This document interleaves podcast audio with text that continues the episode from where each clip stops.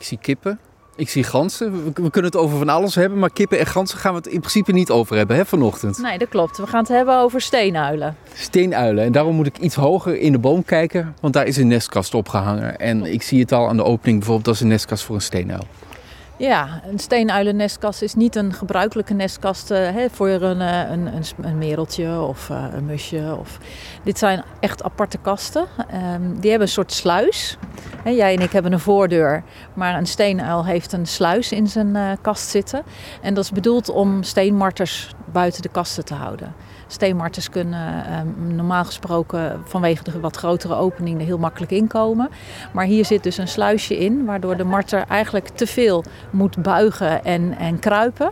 En dat kan hij niet met zijn ruggenwervel. Dus hij kan in principe niet bij onze steenuilen komen. Het is een beetje als bij een egelhuisje waarbij je ook zo'n tunneltje er vaak voor hebt om te voorkomen dat de kat binnenkomt. Klopt, precies. Ja. Hoeveel van die steenuilen vliegen hier rond over het erf, weet je dat?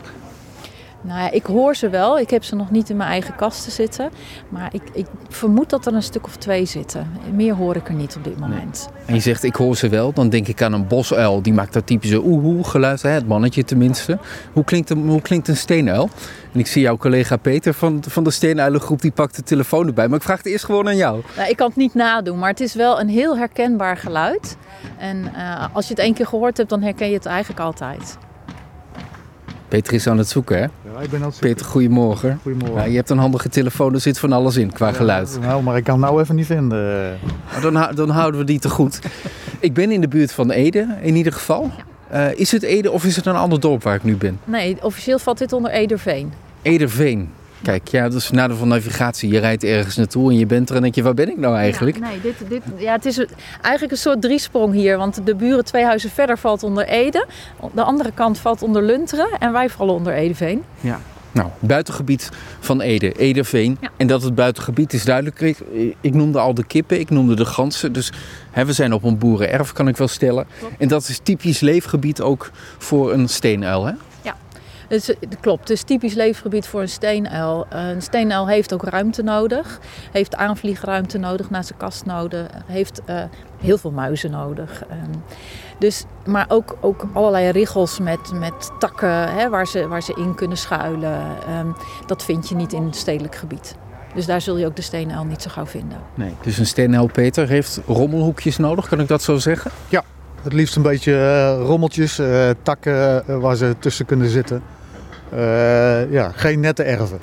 Er moet altijd wat te beleven zijn, zeg maar, uh, qua muizen en ongedierte, wat, uh, wat voedsel is voor de steenuilen. Ja.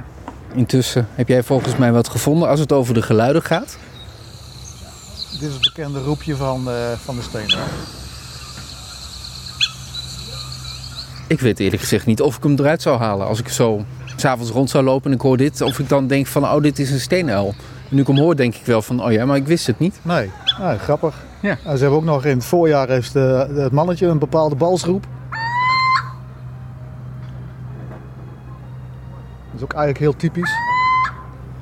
Uh, als de jongen in gevaar zijn, dan hoor je vaak dit. Als er een kat in de buurt van een nestkast is bijvoorbeeld, of uh, loopt een hond uh, rondom de kast, dan gaan ze dit soort geluidjes produceren. Ja. Wat heb jij met de steenuil?